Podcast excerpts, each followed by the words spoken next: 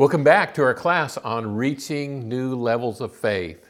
As I mentioned in the last class, we're to that portion of our study where we get to make practical application through Bible characters. We looked at Peter in lesson 8, and now in lesson 9, we're going to look at Job and the practical struggle. Now, with Peter, I kind of walked you through and kind of left you guessing what his struggle was.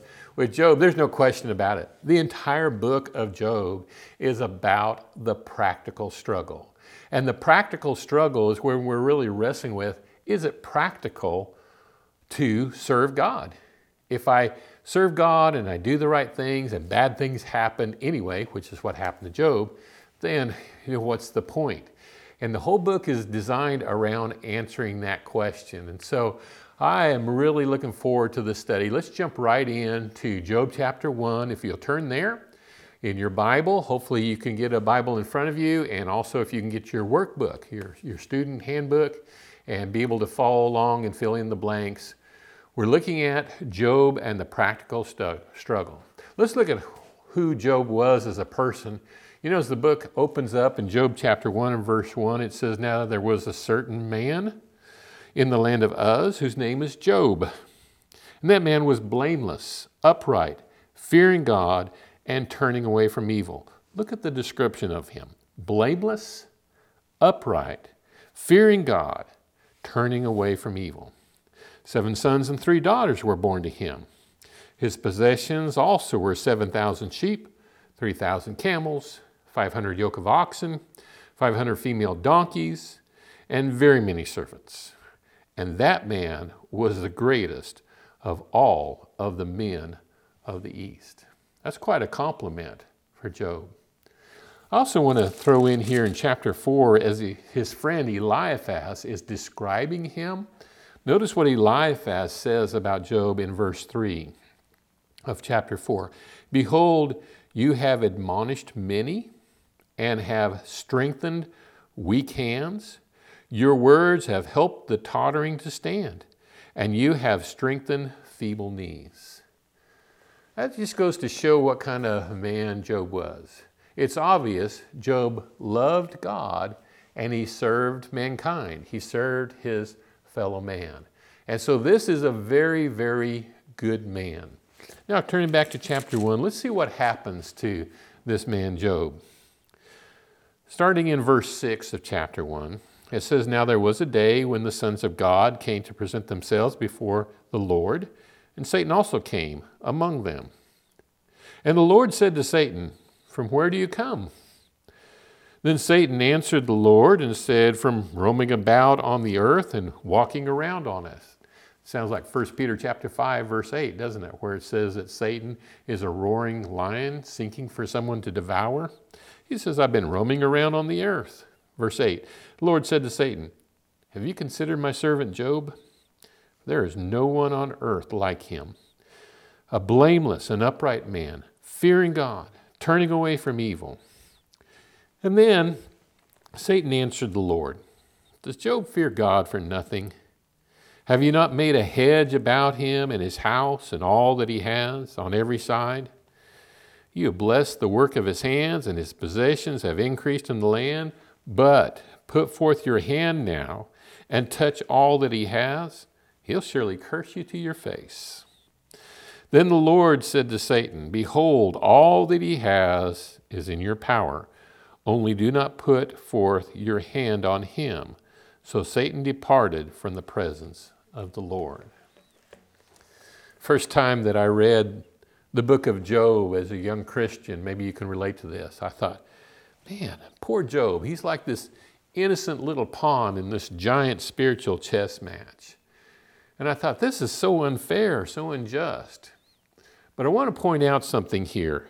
Notice the way that God talks about Job. He says, Have you considered my servant Job? It's obvious that God is proud of Job. And so all that's about to happen is not a punishment for Job.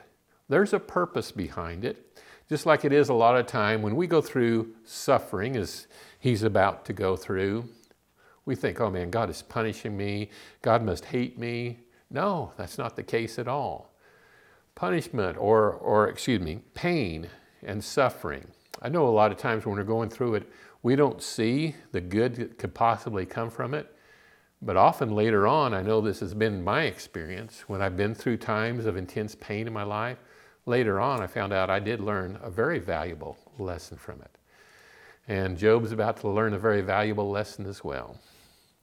Verse 13 says, Now when the day, on the day when his sons and his daughters were eating and drinking wine in the oldest brother's house, a messenger came to Job and said, The oxen were plowing, and the donkeys feeding beside them. And the Sabaeans attacked and took them. They also slew the servants with the edge of the sword, and I alone have escaped to tell you. While he was still speaking, another also came and said, The fire of God fell from heaven and burned up the sheep and the servants and consumed them, and I alone have escaped to tell you. While he was still speaking, another also came and said, The Chaldeans formed three bands and made a raid on the camels and took them and slew the servants with the edge of the sword, and I alone have escaped to tell you. While he was still speaking, another also came and said, Your sons and your daughters were eating and drinking wine in their oldest brother's house. Behold, a great wind came from across the wilderness and struck the four corners of the house, and it fell, the young people, and they died. And I alone have escaped to tell you.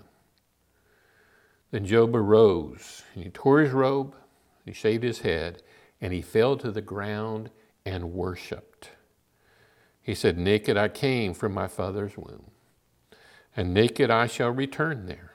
The Lord gave, the Lord is taken away. Blessed be the name of the Lord. Through all this, Job did not sin, nor did he blame God. I want to take the focus off of Job for just a minute and let's look at Satan. Look at the way Satan is approaching all this. Satan is having this conversation with God, which is fascinating just to begin with, to think that, that God is even talking with Satan. But Satan is, is saying where he's been. He's been on the earth. And, and God says, Have you come across Job down there? Man, he's, he's doing good. And Satan says, You know, well, the reason he's being so good is because you've been so good to him. I'm obviously paraphrasing here a lot, but, but you get to the point that Satan's idea of how to get people to turn away from God is by sending suffering and hardship. He believed that suffering and hardship could make people turn away from God, and that is his plan with Job. And so he says to God, just, just let me take the stuff away from him, all these good things that you've given him. He'll surely curse you to your face. Well, we see in the next chapter, in chapter 2, that Satan realizes that didn't work. In fact, uh, we saw there at the end of chapter 1 the response that Job had to his suffering. He fell down and he worshiped God, verse 20. And he said, I, I came to this earth naked. I came with nothing. I'm going to leave with nothing. The Lord gives, the Lord takes away. Blessed be the name of the Lord.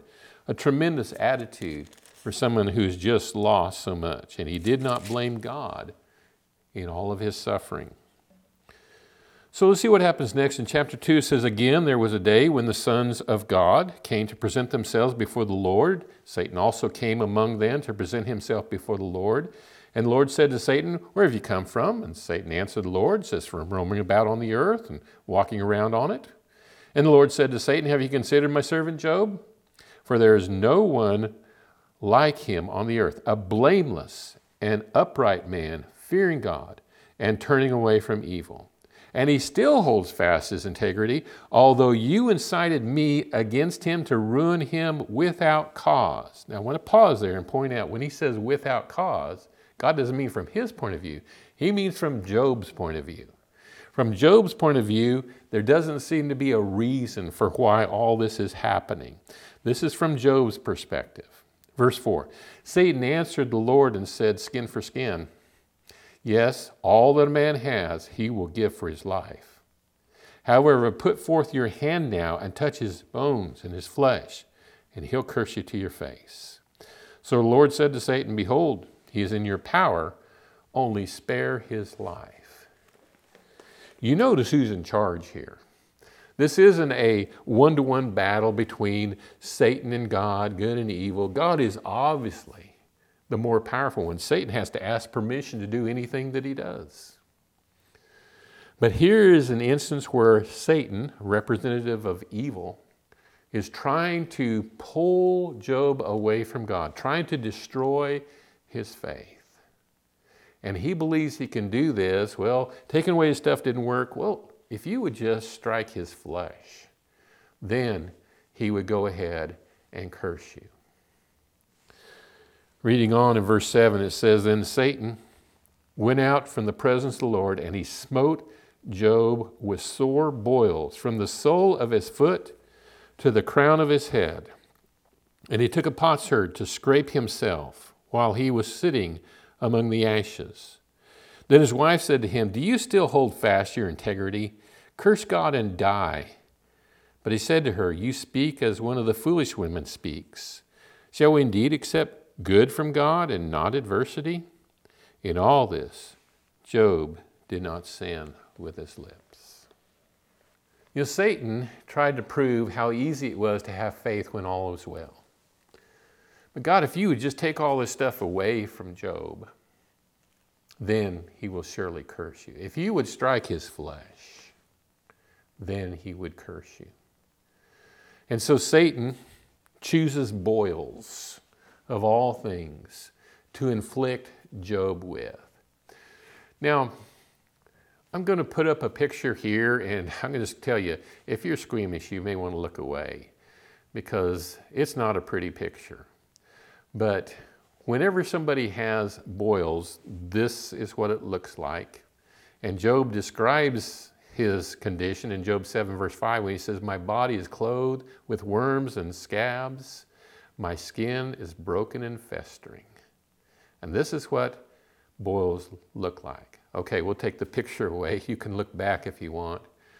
I could have actually got more graphic pictures than that. I saw pictures of children with boils all over their bodies, all over their faces, up in their nose, in their ears.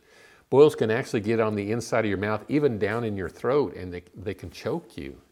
It's a horrible, horrible thing to live with.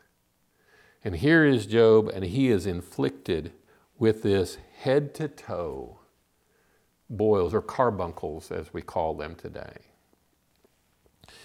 He's sitting in ashes and he is scraping himself with potsherd, which is broken pieces of pottery. Not the, the best way to treat boils, by the way, not the, the preferred medical treatment of a condition like that, but he is obviously in tremendous pain. And I think it's important to understand all the conversation as you're reading this. Think about Job and his condition. Not only has he lost his herds and his crops, not only has he lost his kids, he's now lost his health. He has nothing but four befuddled servants and a wife, and I think it's pretty obvious why God or why Satan did not take her away. She is obviously trying to discourage him. Why don't you curse God and die? She says. But here he is suffering, and his friends come to sit with him and to comfort him. You know, it's during hard times that we often feel like God is allowing us to suffer beyond our limits.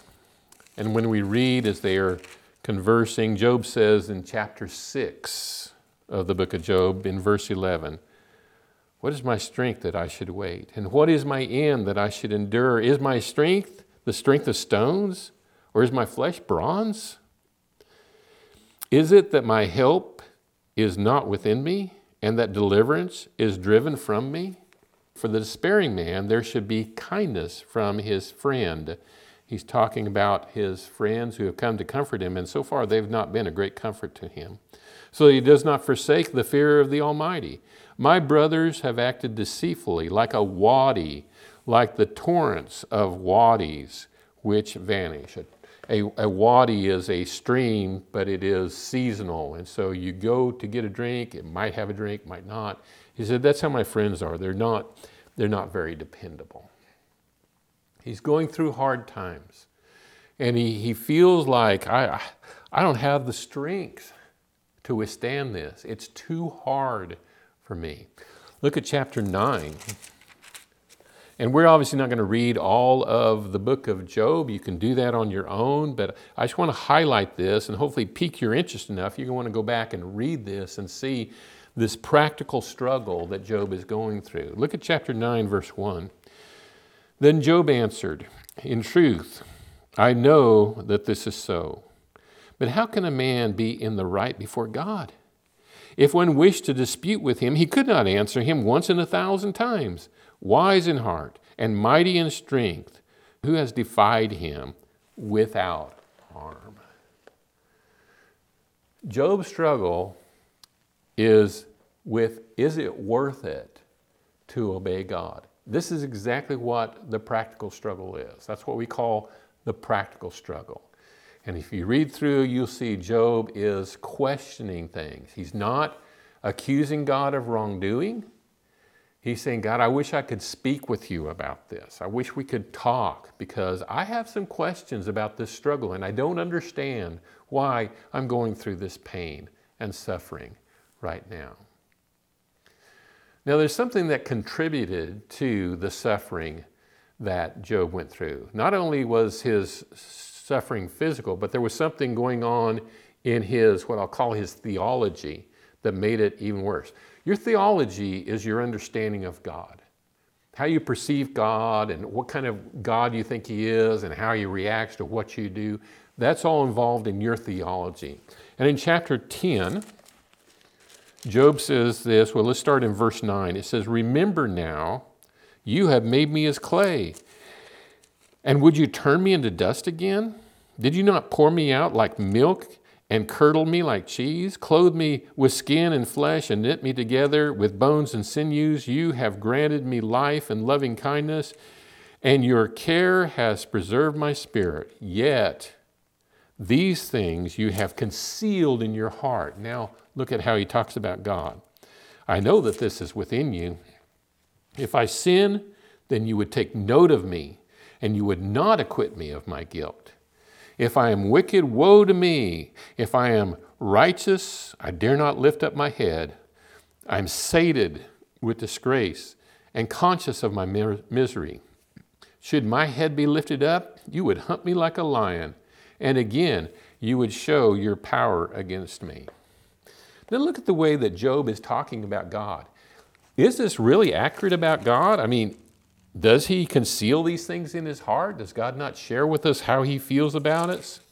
Uh, does he really not acquit us of our guilt? Does he really hunt us down like a lion? Job has a false theology. He has this concept of God that is skewed, that is wrong, and because of that, that makes his suffering even worse. You know, a lot of times I hear people today talk about, well, that God, that God of the Old Testament, uh, he was a mean God. Well, first of all, it's the same God. God didn't become a Christian in the New Testament. He is the same God yesterday, today, and forever. And if you think that he was a mean God in the Old Testament, you might want to go back and read your Old Testament. And this time, look at the way that the people who lived under this God in the Old Testament, how they talked about him. Did you know that Nehemiah once said in Nehemiah 9, verse 17, says, But you are a forgiving God, gracious and compassionate, slow to anger and abounding in love. When Nehemiah said that, they were in captivity. God had abandoned them first to the Babylonians and then to the Medo Persians. And he says, Man, you are such a gracious God. How could he say that? Because he understood the reason they were in that position was not God's fault. God had warned them what would happen if the people were not faithful to him. God was just honoring his promise. He didn't think God was mean and unjust and fair. Quite the contrary. He saw him as compassionate. He'd actually been very slow to anger. He'd been very patient with them, but they persisted in their sin. And when we persist in our sin, there's a point where God says, okay, if that's what you want, then that's what I will give you. Job perceived this injustice in the world, and that also made it tough for Job because he saw the righteous suffering while the wicked seemed to be going unharmed. In chapter 12 and verse 4, it says, I'm a joke to my friends. The one who called on God and he answered him, the just and the blameless man, is a joke. He who is at ease holds calamity in contempt, as prepared for those whose feet slip. The tents of the destroyers prosper, and those who provoke God are secure, whom God brings into their power. Job's saying, When I look at the world, I see people who are doing the righteous thing and they suffer, like me, for instance, is what Job would say. And then I see the wicked people over there and they're doing all sorts of terrible things and nothing bad ever happens to them.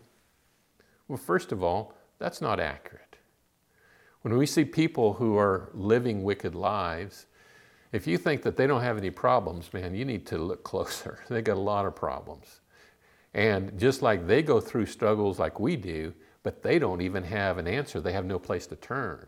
We have God at least. We have a, a place that we can go to seek help and to, to ask God to forgive us and to ask God to help make things right. They don't have that. So when we perceive this injustice, which is really not there, then that intensifies our suffering. Now, in addition to that, his comforters, his friends, also had problems in their theology. In 22, Job chapter 22, we see Eliphaz. And look what he says starting in verse 4. Is it because of your reverence that he reproves you? That he enters into judgment against you? Is it because you're such a good guy, Job, that, that God is punishing you? Is not your wickedness great and your iniquities without end? For you have taken a pledge of your brothers without cause, and stripped men naked. To the weary you have given no water to drink, and from the hungry you have withheld bread. But the earth belongs to the mighty men, and the honorable man dwells in it. You have sent widows away empty, and the strength of the orphans has been crushed. Therefore, snares surround you, and sudden dread terrifies you. Now, this is Eliphaz, the same Eliphaz that back in chapter 4 said, What a great guy Job is. He says, Now is his tune has changed. He says, Man, these terrible things that are happening to you, it's obviously because you're wicked. Now go ahead and confess up, Job. Tell us what your wickedness is. What a comforter, huh? His theology is wrong. He assumes that if bad things happen to you, it's because God is punishing you. We have a perfect example in the New Testament where Jesus at one point was with his disciples and they were in Jerusalem. And they'd heard about some Galileans whose blood Pilate had mixed with their sacrifices. He'd mixed them with a pagan sacrifice to insult them. And Jesus asked this question Do you suppose that these Galileans were greater sinners than all the other Galileans because they suffered this fate? I tell you, no. But unless you repent, you all will likewise perish. And then there was another instance where some of the, the people were walking through one of the cities and the Tower of Siloam fell on them and killed 18 of them. And so Jesus asked them about that. Do you suppose that those 18 on whom the Tower of Siloam fell and killed them were worse culprits than all the men who lived in Jerusalem? I tell you, no. But unless you repent, you likewise will all perish. What's Jesus saying? Just because a tower falls on people doesn't mean that, that they were worse sinners. Sometimes towers just fall on people. And it's not because they sinned. There was another instance in John chapter 9 where his disciples saw a man who was blind. And they said, Rabbi, who sinned, this man or his parents, that he would be born blind? What kind of a question is that? In the next verse, verse 3, Jesus said, It was neither that this man sinned nor his parents, but it was so that the work of God might be displayed in Him. People, sometimes bad things just happen. It's not because God is punishing you. Now, there is punishment for sin, there's no question, and there are times when we sin and we suffer the consequences of it. But sometimes bad things just happen because it's a bad world, it's an evil world. And just because something bad is happening in your life doesn't mean that God's trying to punish you. But Eliphaz, had that faulty theology. He believed that Job was suffering because he had sinned. Now, another interesting passage in chapter 29. Keep in mind the suffering that Job is going through, uh, the emotional loss of his family, his physical suffering as he's sitting there covered with boils that are festering. Sometimes when we go through a hard time, we start reflecting back on the good times. And that's what Job does in chapter 29 and verse 2. He says, Oh, that I were as in months gone by, as in the days when God watched over me, when his lamp shone over my head, and by his light I walked through darkness, as I was in the prime of my days, when the friendship of God was over my tent, when the Almighty was yet with me, and my children were around me. He's remembering his lost children. When my steps were bathed in butter, and the rocks poured out from me streams of oil. When I went out of the gate of the city, and when I took my seat in the square, and the young men saw me and hid themselves, and the old men rose and stood, and the princes stopped talking, put their hands on their mouths. The voice of the nobles were hushed, and their tongue stuck to their palate. For when the ear heard, it called me blessed, and when the eye saw, it gave witness of me. During the practical struggle, when we're really trying to figure out is it worth it to follow God, sometimes we reflect back on the good times. And that actually can be a very good thing. We don't want to live in the past. But it's good to kind of look back and say, yeah, God is able to bless me. And He's able to, to do things that are helpful for me. And it, it helps to reaffirm our trust in God. These friends of Job, they, they go back and forth with Job and he answers. But there's a young man named Elihu. He's sitting back and he's watching all that. And he doesn't say anything for a long time. And then finally, he speaks up and he says something that's pretty important here. In chapter 34 of Job, in verse 5, it says, For Job has said, I am righteous, but God has taken away my right. Should I lie concerning my right? My wound is incurable, though I am without transgression. What man is like Job? So these are the things that Job has said, and now this is what Elihu is saying in reply to that. What man is like Job, who drinks up derision like water, who goes in company with the workers of iniquity and walks with wicked men? For he has said, It profits a man nothing when he is pleased with God. Look at this statement. This is the epitome of the practical struggle. This is Elihu's interpretation of what Job is saying. It profits a man nothing when he is pleased with God. What he's saying is, Job, you, are acting like it, there's no purpose in serving God. This is the practical struggle. Verse 10 says, Therefore, listen to me, you men of understanding. Far be it from God to do the wickedness, and from the Almighty to do wrong, for he pays a man according to his work, and makes him find it according to his way. Surely God will not act wickedly, and the Almighty will not pervert justice, who gave him authority over the earth, and who has laid him on him the whole world. If he should determine to do so, if he should gather to himself his spirit and his breath, all flesh would perish together. All man would return to dust.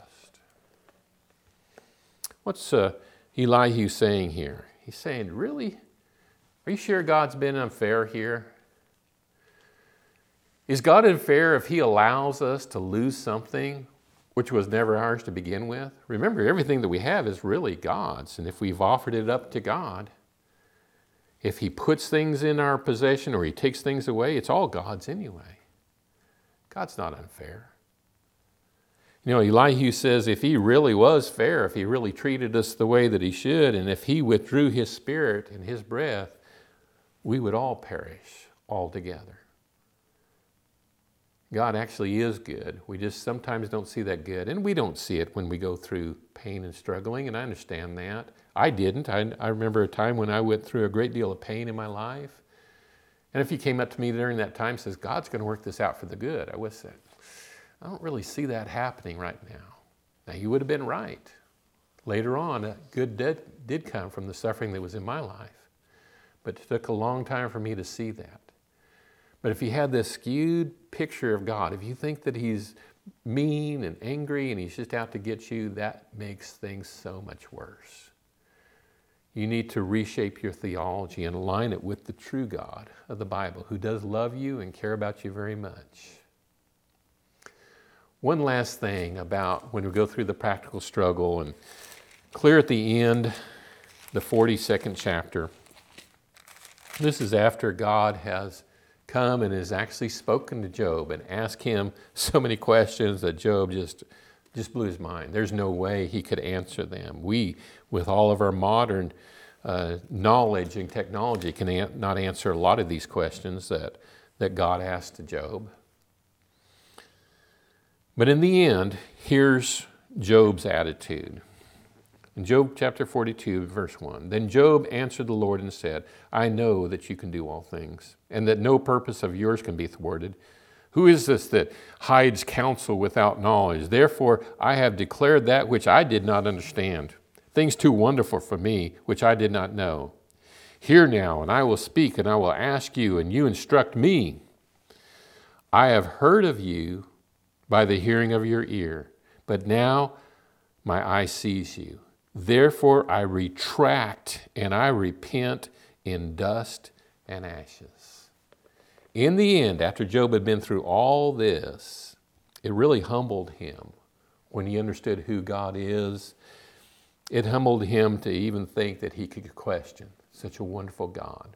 You know, in times of struggle, and this is an important lesson to learn, humility will lead you back to God. Pride always leads away from God humility leads toward God. And in the end, that's what kept Job faithful, was his humility, his true humility.